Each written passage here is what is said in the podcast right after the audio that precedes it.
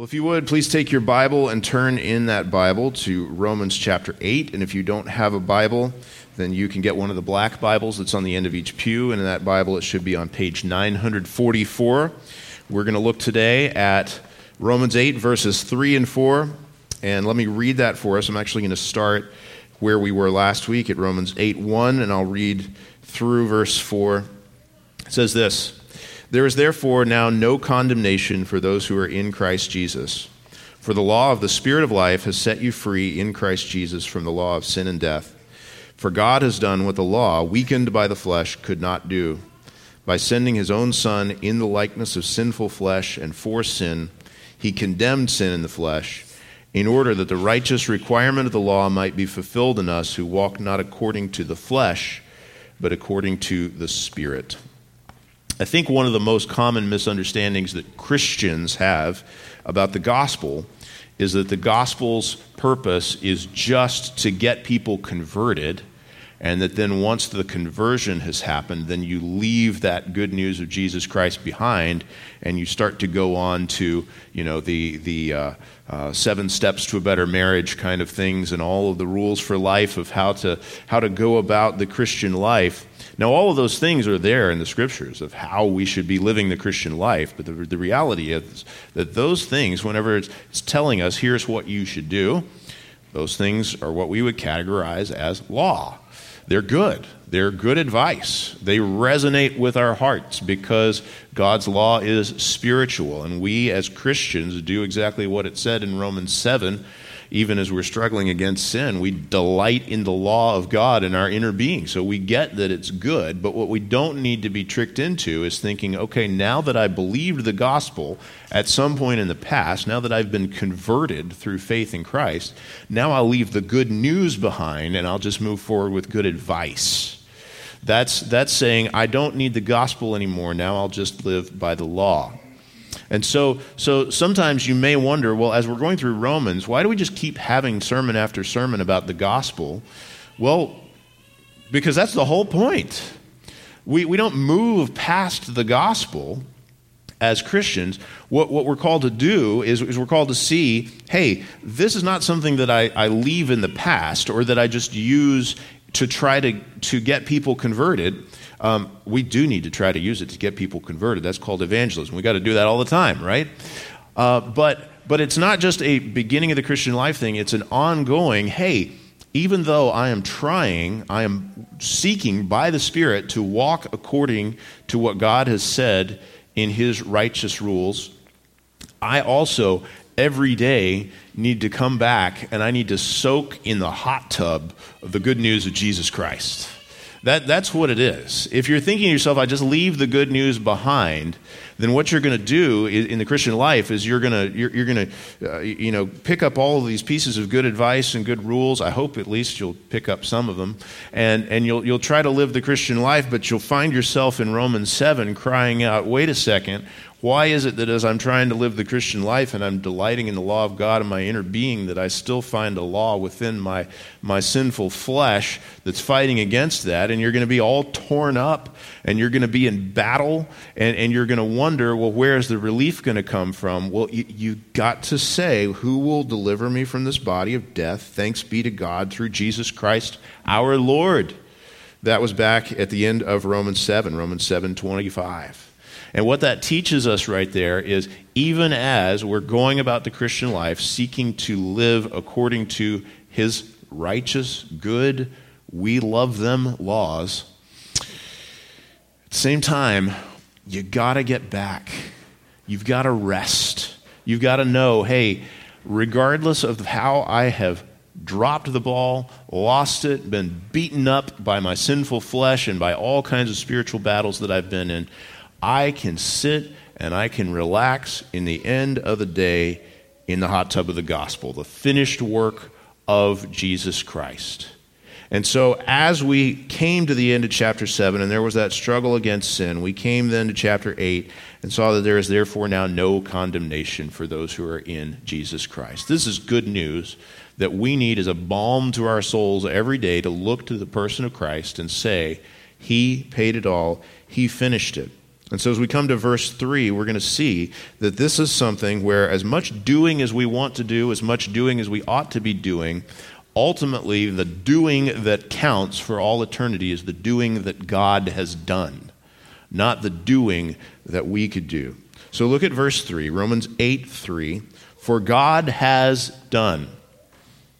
For God has done what the law, weakened by the flesh, could not do. So I want us to think, first of all, about how God is the one who does the gospel. You and I are not the ones who do the gospel. God is the one who does the gospel. What does that mean? Well, there's the law, what you ought to do. There's the gospel, what God has done for you. Okay? And this is saying, this verse is saying, there are things that the law could not do. The reason the law could not do them is because it was weakened by the flesh, meaning that we are sinners. What is it that the law can't do? What is it that God's good rules, God's good advice cannot accomplish? Well, here's the thing that it can't accomplish it can't accomplish justifying sinners. The law cannot make you right with God. That's the problem. It's not a problem with the law, by the way. It's not at all a problem with God's rules. The problem is with our sinful flesh. And that's what it says the law weakened by the flesh. Nothing wrong. He, had just said a few verses ago the law is spiritual.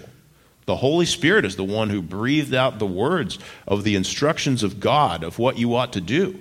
Not just in the Old Testament, but in the New Testament too. There's a lot of law, there's a lot of instructions. And we love those. But those instructions, they're weakened by the fact that we are weak. Not by the fact that God is weak, but by the fact that we are weak. it, it, it is the, just repeating this concept here that we've seen already in Romans over and over that the problem with the law is not the law, the problem is the breakers of the law. That's the problem. I met a lady last week, uh, had a nice conversation with her who plays, uh, her son plays lacrosse uh, at the high school level on a, like a nationally competitive team.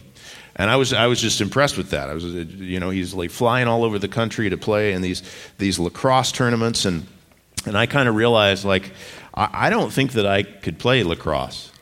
Now, why could I not play lacrosse? Well, I mean, I'm sure that I could figure out something about it, right? But I don't think I could play competitive national level lacrosse. Now, if I were to pick up a book about the rules of lacrosse, I could probably learn the rules. Right now, I really don't know them at all. But I'm sure that if I, if I devoted a bunch of time and energy to saying, I am going to learn the rules of the game of lacrosse, I could have those rules really down in my head. I, I could figure it out. You could too. And then, even beyond just the basic rules of the game, I could probably do some more studying and, and find out from experts and coaches in lacrosse, you know, what, what are the proper techniques and, and, what are the, the proper kinds of team formations and how, how should all of these things be done? And, and I could probably study really hard and, and really learn, like, here is what you are supposed to do here, here are the rules, and here is how you are supposed to carry it out in a winning way. But you know what? If I, if I spent a few months just really, really studying all that, and then I stepped out onto a lacrosse field, I am not going to win. And I am, I am not going to help my team. I am not going to lead my team to a national lacrosse championship. You know what the problem there is? No matter how well I know the rules of lacrosse, I personally am just not that good of an athlete. I am not a gifted athlete. Some of you might be really, really gifted athletes. You know, you might be that guy where you step in the door and everybody's like, oh, the athlete's here. Oh. that is not me. I am weak in the flesh. So, no matter how well I learn those rules, I am just not the guy that you're going to want to recruit to your team because you're going to say he is weak. It's not a problem with the game of lacrosse. It's not a problem with the rules of lacrosse. It's not a problem with all of the great advice and techniques of the game. It's a problem with me. It, there is no problem with the law of God. The problem is your flesh. The problem is that you were born in Adam, in the sinful flesh, and that even as a Christian, even as a Christian who has a new heart, who is no longer enslaved to sin, who's no longer defined by your sin nature, who's now called a saint, even as a Christian, you still have carried with you that sinful nature and that old self and that body of sin. And the law of God is still in you, even believing Christian, is the law is still weakened by the flesh. So that Paul can come up to the Galatians I say, I, you know, I just imagine them him walking up and saying this, but he wrote it in a letter. It's in Galatians 3. He could say to you, You foolish Galatians, having begun by the Spirit, are you now being perfected by the flesh? Or another way to put that is, having begun your walk with God by the power and the work of God, do you think you're now going to become perfect in your walk with God? By the power of your flesh to obey the law? Absolutely not. Now, he's not saying don't obey God. He's not saying, you know, go out on some kind of a binger tonight or something. He's saying this. He's saying you cannot switch out of the mode of gospel now and saying, I left that behind and I'm going now into the mode of, you know, muscular Christianity where I can build myself up and I can do all of the the things that God would have me to do, I can do this in the power of my flesh. No, he says, your walk with Christ, even as you work out your salvation with fear and trembling, is going to be God at work in you. It's going to be God's work from start to finish. But primarily, this begins with that basic truth of the gospel is that you can't get yourself right with God by your own obedience. You cannot be good enough. No matter how good you try to be, no matter how many little old ladies you walk across the street, no matter how many soup kitchens you sign up to volunteer at, no matter how much money you give away to good causes, no matter how many times you fly around the world to help the poor, all of the kinds of things that you can think of, no matter how many programs you sign up to help run a church, there is not in your flesh the capability of living up to God's perfect righteous standards. The law can't do it, only God can do it. What the law does and what it's showing here is this, this first function of the law. It just shows that we need to be saved, that we are sinners who need a redeemer. This, this goes back to Romans 3:20, where he kind of summed up a whole lot of what had come before that verse. He says, "For by works of the law no human being will be justified in his sight, since through the law comes knowledge of sin." Through the law comes knowledge of sin. That's why the law couldn't do it. It's weakened by the flesh. It just shows you to be a sinner. Think of it this way: if, if someone, if a prosecutor really, really decided that they wanted to personally come after you, do you think that they would find any breaking of the law in your life? I'm going to tell you the answer is yes. And I'm not just talking about God's law, I'm talking about even something as simple as the laws of the land that we live in. We're not even able to keep all of those. Now, you, you may not be uh, you know, in a position where you're thinking, oh, I, I hope they don't catch me for crime X.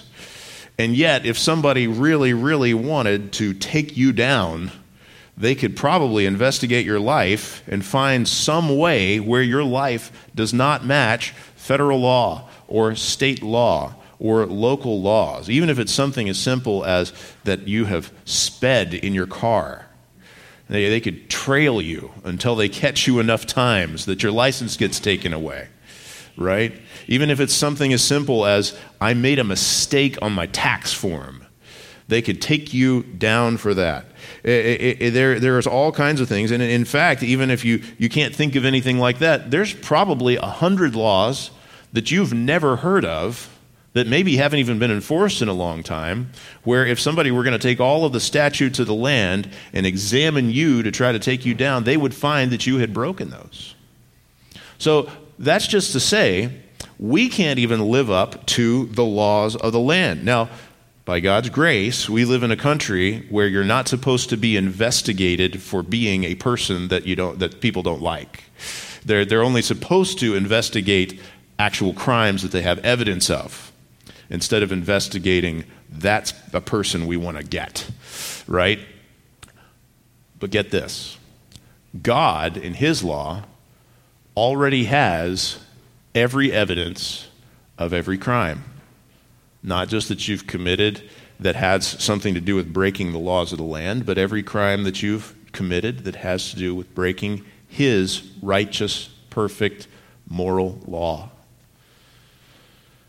If you go and you compare yourself to the Ten Commandments, the, the, uh, the usual way that I think most Christians approach those is to say, well, let's figure out which two or three of those I, I need to work on the most. But, you know, whew, at least I'm, I'm not so bad at the other seven. But if you start digging down on what each of those Ten Commandments actually means, the ways that they play out through the entire Bible and are applied to us, you're going to find that you have broken every single one of those commandments. And even if you had only broken one in one way, the book of James says, whoever has broken one law has broken the whole law. You're a lawbreaker. God is everywhere, and God knows everything. God is an eyewitness to every crime you have ever committed against his law. Whether it's something that you've done in your outward works, something that you've said that you shouldn't have said, something that you have thought that you shouldn't have thought, even a desire that you shouldn't have desired in your heart. He's an eyewitness to every crime. He already has all the evidence. He is the creator, He's the judge, He's the executioner. That's why the law can't save you.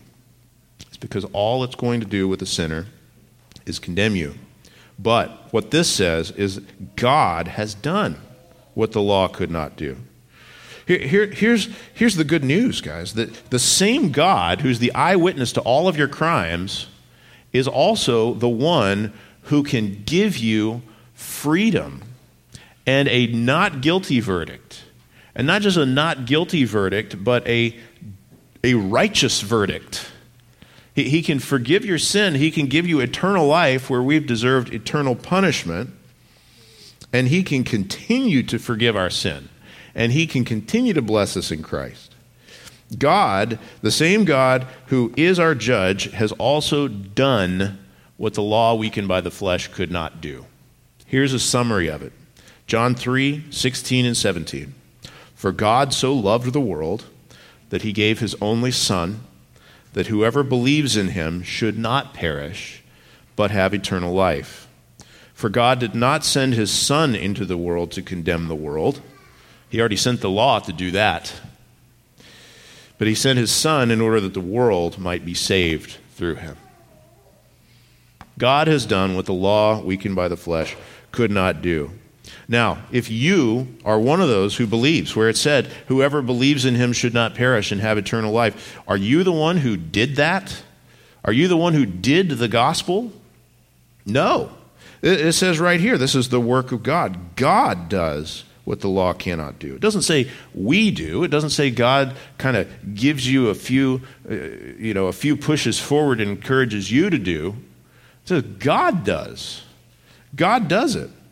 This is like if a criminal gets pardoned after they've committed a crime and they're sitting there in prison and they get a pardon from the governor.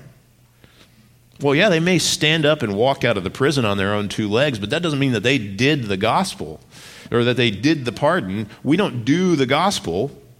God is the one who has paid it all. And when He gives it to us, it frees us to come to Him in love. Here's a way that it's put in 1 John 4:10. And this is love, not that we have loved God. That's something that we could do for God. But he says, here's where it's demonstrated, not in the things we do for God, not that we have loved God, but that he loved us and sent his son to be the propitiation for our sins. God does it. Now, be careful because there are those out there who I think most of them are really well meaning in, in a lot of ways who will say things like, well, now that you've believed the gospel, you need to live out the gospel. I get what they're saying. Um, there was a time in my life when I kind of absorbed that language and used it myself a little bit, and I kind of regret that now. And, and so I, I think a lot of it is something like this God has shown you mercy, and so therefore you should show mercy to others. Yes, that is true but that's not us doing the gospel. That's not us living out the gospel. By definition, the gospel is not something you can do, it's not something you can live out. It's something that God has done for us. It's a one way thing. It is what we receive that we benefit from from God. And then in response, yes, we, we want to, to, to also love like he loves, but that's not the gospel. The gospel is God loved us and sent his son to be the propitiation for our sins. God is the one who has done what the law, even the law of love, even love your God with all your heart, soul, mind, and strength, even love your neighbor as yourself, it could not do it. It could not justify us. But God has done it, and He's done it in Christ. So, so God does the gospel. And how does he do it? Well, he does it in Jesus Christ. Jesus Christ is the all sufficient Redeemer. So look at the second half of verse 3. He's done what the law weakened by the flesh could not do by sending his own Son in the likeness of sinful flesh and for sin, he condemned sin in the flesh. Here's how God has done it it's not just an abstract thing where God said, Okay, I declare you free. Okay? what God has done is not just sort of some sort of a legal declaration, declaration. It is a legal declaration, but it's because he's actually done something in time and space and history, which is that Jesus, God the Son, came in the flesh, lived for us, died for us, and rose from the dead. I just uh, this morning I just read 1 John 1 and I just love the way that John puts it there, where he says that in him was life. and he said, the life was manifest. Uh, we have seen it with our eyes. We have touched it with our hands. The, Jesus came in the flesh. This is what it says here. By sending his own Son in the likeness of sinful flesh and for sin, he condemned sin in the flesh. Who is it that came in the flesh? Think, think about that. It says, by sending his own son. What does that mean? This is something that, uh, especially if you're talking with someone from a background of another religion, maybe Islam or Judaism or something like that, the idea of God having a son sounds awfully weird.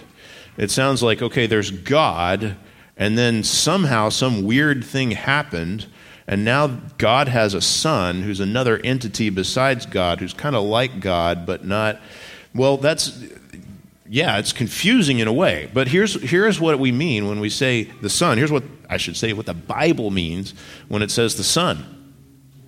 That God is in Himself Father and Son and Holy Spirit. And He didn't start being three in one at some point in time. That's just who God is in Himself. Always has been, is now, always will be. God is three in one. Eh, eh, eh, we, we say three persons in one God, or as, as the London Baptist Confession put it, uh, three subsistences in one substance. Well, that's a mouthful, isn't it? I was trying to teach my daughter to say that the other day, and she really got a kick out of trying to say subsistences. But it's kind of hard to wrap our minds around. But this is the point. When, when Jesus was going and calling God his Father, do you know how the Jewish leaders responded to that? It says this in John 5. It says that they were seeking to kill him for that. Because in calling God his Father, he was making himself equal with God. So when we say Jesus is the Son of God, you need to realize that that fact, and Jesus preaching that fact, and Jesus affirming what he meant by that fact, is the whole reason that they decided to kill him. Because he made it clear, and they clearly understood, he means that he is God. So when we say the Son of God, we're not talking about a separate entity from God. We're talking about the eternal Son of God, the eternal God the Son, the second person of the Trinity. So that what, what we're saying here is that God, within himself from eternity past, determined that the way that he would redeem these creatures that he had made who had fallen into sin, made in his likeness, fallen into sin and into death, the way that he would save us is by the second person of the Trinity, God the Son, coming to be our Redeemer. So, God the Son, the Son of God, has been sent by the Father, according to verse 3, by sending his own Son in the likeness of sinful flesh and for sin.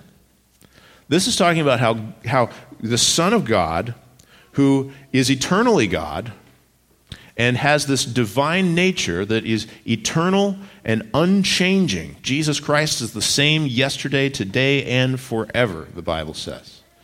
He took on human nature in order to save us, so that he is now and will forever be fully God and fully man.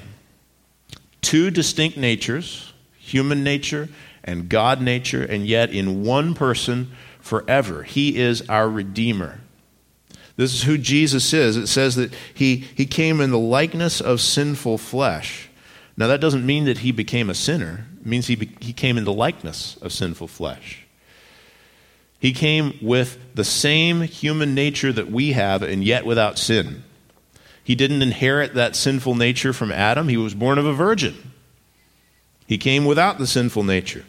He never sinned. He was tempted as we are in every respect and yet without sin. Here's what it says about it in Hebrews 2:17.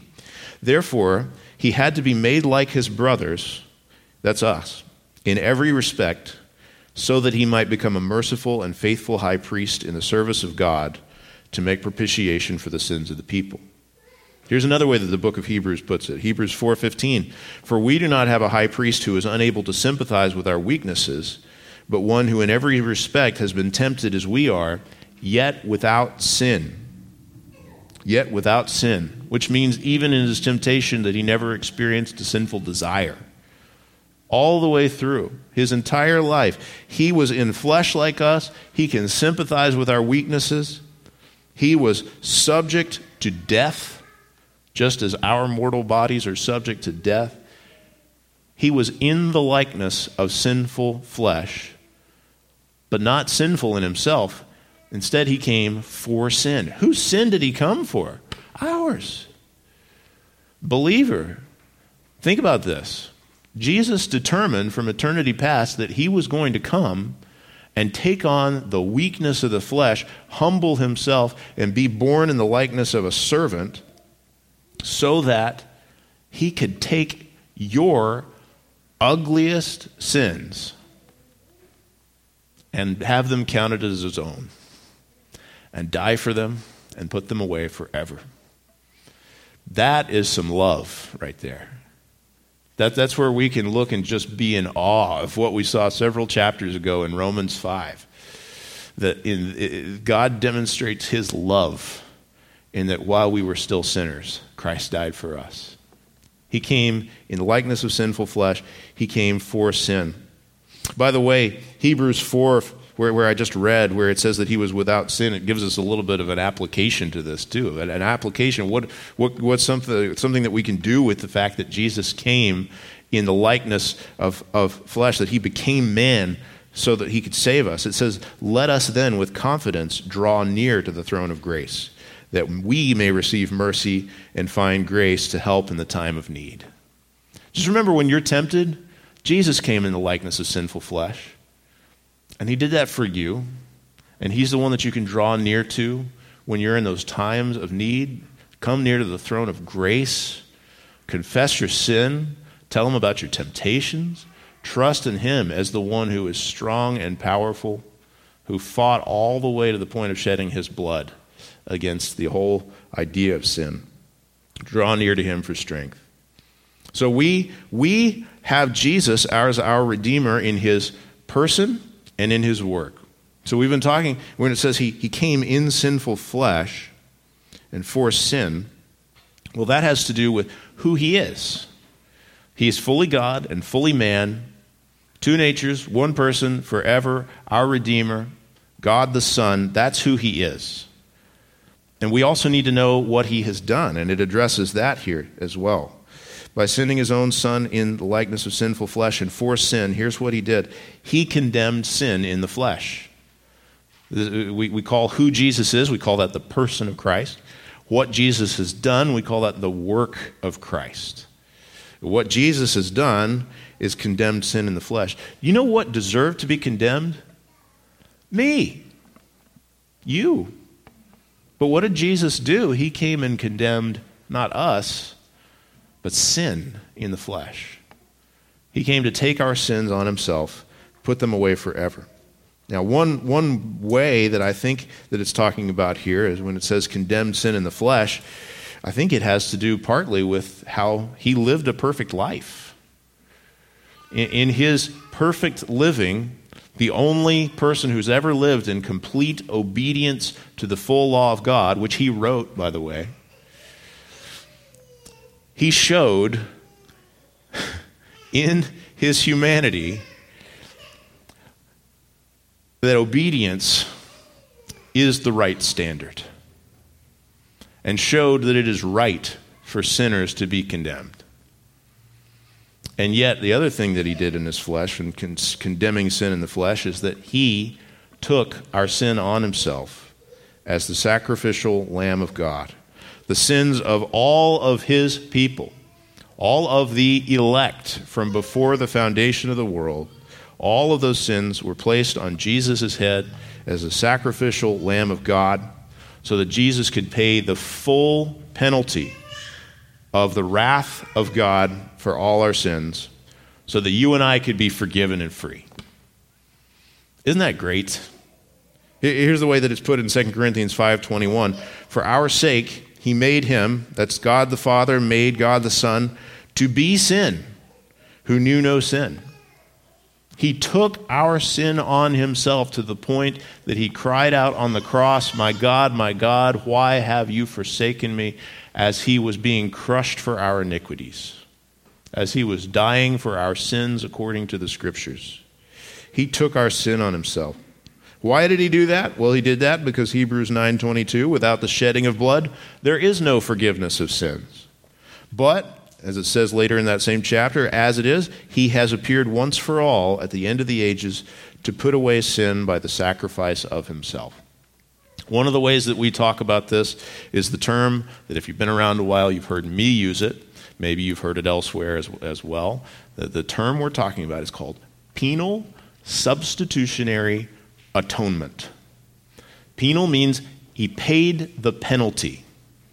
Substitutionary means he substituted himself in our place. Atonement means he made the sacrifice that had to be made. He paid the penalty in our place to make the sacrifice to propitiate the wrath of God, to turn God's wrath away so that we could have God's favor turned to us. This was preached 700 years before Jesus came from the mouth of the prophet Isaiah in Isaiah 53, where he says, He was wounded for our transgressions, He was crushed for our iniquities.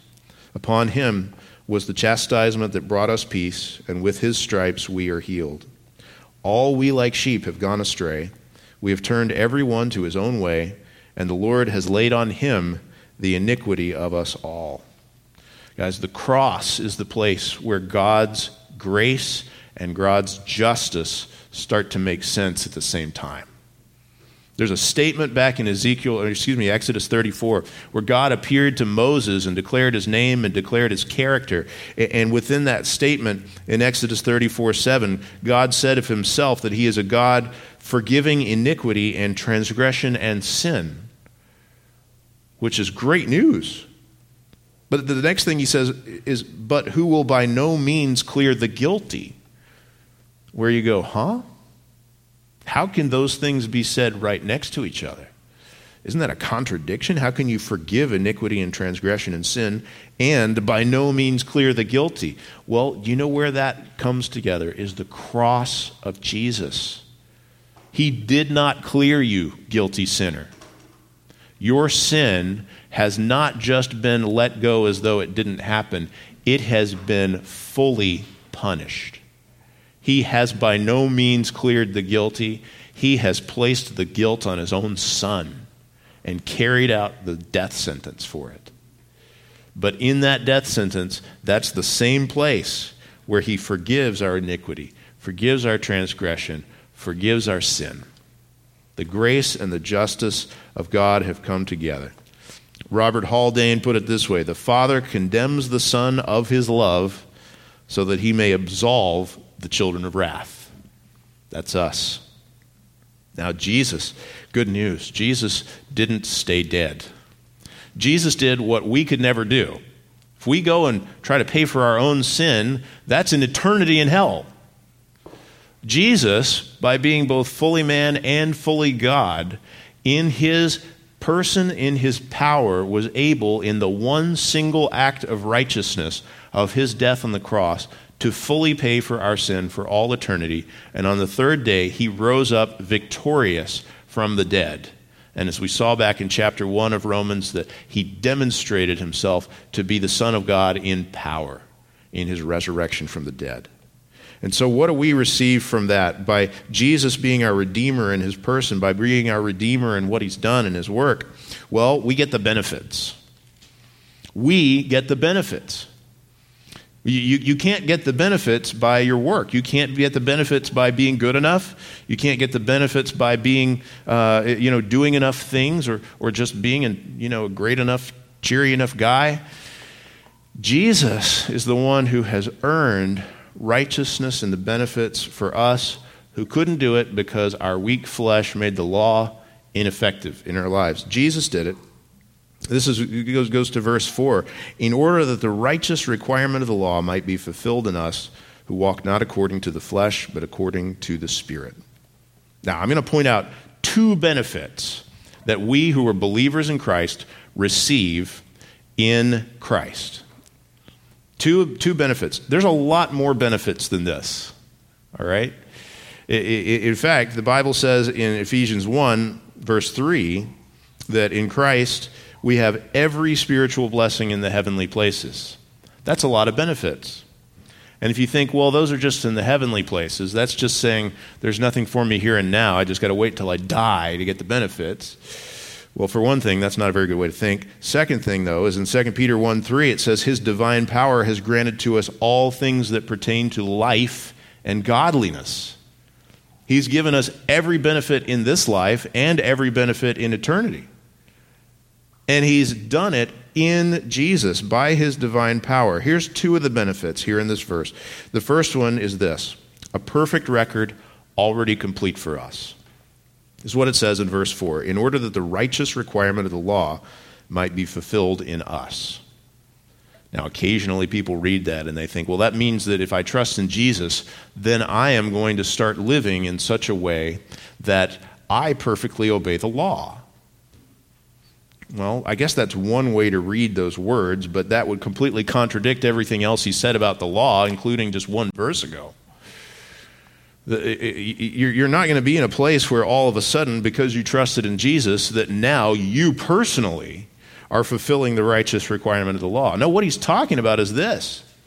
He's talking about where Jesus has paid for our sins and Jesus has given us his righteous record.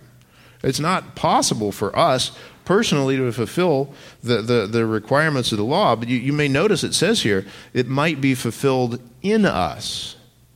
It doesn't say it will be fulfilled by us, it will be fulfilled in us. This is something that's given to us from the outside. When I was a, a freshman in high school, I started taking German I don't speak German, so I guess I didn't, you know, didn't stick. But my, for some reason, my, my, I was not the kind of kid who was like every teacher's favorite or something like that. But for some reason, I was the German teacher's favorite. And so uh, I was really, really shocked when my report card came and it said for German 100% average. And I, I, I was going, is this a mistake? Because I was looking back, it's not like I was a bad German student, but I didn't have straight hundreds on the things that I had turned in and the tests that I had taken.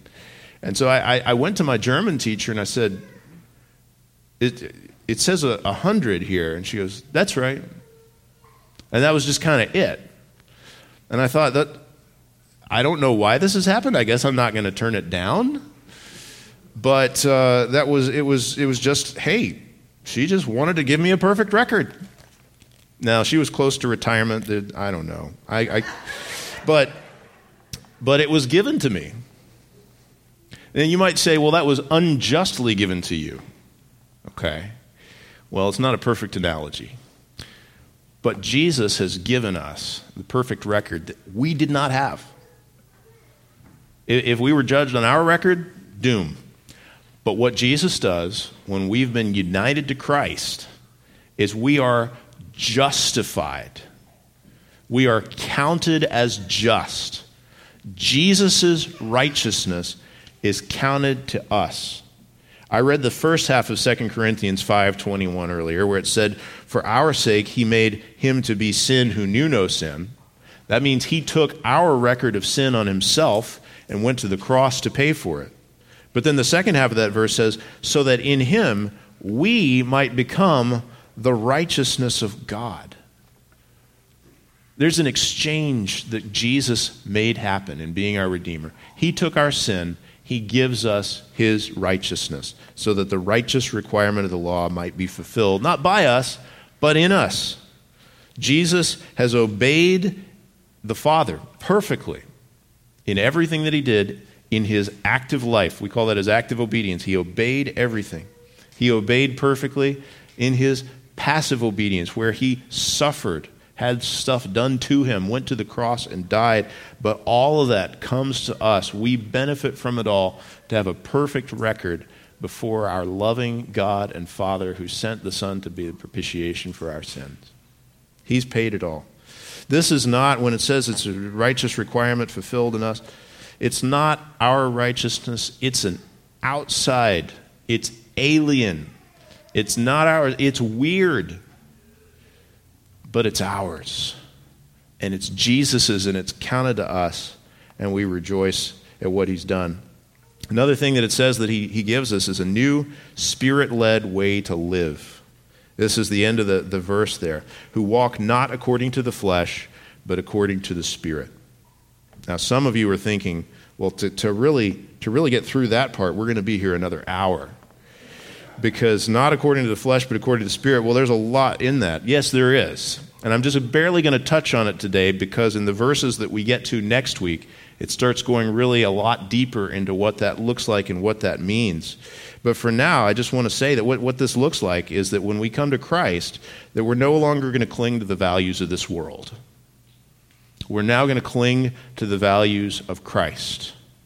We're no longer bound to walk by the flesh, whether that would be the indulgence of the flesh or a seeking to justify ourselves by the flesh, just those old things that you were stuck with before you had Jesus, before you were indwelt by His Holy Spirit.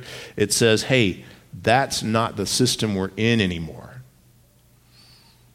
I think part of what Paul is saying is, yeah, just because Jesus paid for our sins, it doesn't mean that we're going to start living like, uh, you know, party animals or something. We're, we're going to walk by the Spirit. But, but I think he's really saying this is a whole new way of walking. It's a whole new way of walking. It's not the way of walking of saying, am I, am I obeying the law just perfectly or am I not obeying the law just perfectly? Am I, am I scoring points with God or am I not scoring points with God? Am I going to make it if I do this well enough or am I not going to make it? No, you've already made it. You have already been judged righteous in God's sight so that God is not waiting around to see how well you perform to see whether you're going to make it in the end. Jesus has already performed it for you, and now you're free by the grace of Jesus, no longer to walk by the flesh, but to walk by the Spirit. You can see that, by the way, in people in this church, especially, especially the people who came to Christ later in life. Um, you know, there's, there's, there's less of a, a, drastic life change if you came to Christ as a child. And I really want to encourage you to come to Christ as a child, okay? You don't want to wait until you need a drastic life change, all right? You, you're a sinner. Kids, you're sinners who need Jesus, and you can be saved now. But it's just amazing. I was even talking to one of our, our church members last night, just, just what an incredible change there has been in his life since he came to faith in Jesus. I mean, it, it, it's not to say, well, now I'm going to show that I'm a good person. It's just the Spirit does his work. It's amazing what God does for us. This is a benefit that we receive from the finished work of Christ as this new spirit-led way to live. As he said back in Romans 6:14, for this for sin will have no dominion over you, since you are not under law, but under grace. This is because he's put his spirit within us he, causes us to walk in his statutes, to obey his rules. That's Ezekiel 36. It, it's because as, as Christians we can walk by the Spirit and not gratify the desires of the flesh, as it says in Galatians 5. It's because we can now bear the fruit of the Spirit love, joy, peace, patience, kindness, goodness, faithfulness, gentleness, and self control, which are things that you can't make any law about. It says in Galatians chapter 5. God has given us so, so many benefits in Christ. So, even in the way that we walk, even in the way that we live, even as we say, Yes, I was converted long ago and now I need to know how to live, even as we live, you need to keep on resting in God's finished work. You need to stay in the hot tub of the gospel and rest in the finished work of Christ, even as you are going about your walk day to day, even as you're going about spiritual battle against sin. You need to rest in the finished work of Jesus because you can't be right with God by your own effort. All you can do is show the weakness of your flesh to make the law ineffective and con- condemning in your life. You can't do it by your effort, but you can come to Jesus in faith, receive his finished work, and rest in his finished work and walk by his finished work. Let's pray. God, we thank you that Jesus has come in the likeness of our sinful flesh and yet without sin. I thank you that he has come as the offering for sin once and for all. And I thank you that he has bought the perfect benefits for us and given them to us as a free gift by faith alone. God, I pray that if there are those who need to come to faith in Jesus, I pray that what they need to understand, just the basic truth of believing in Jesus and being saved.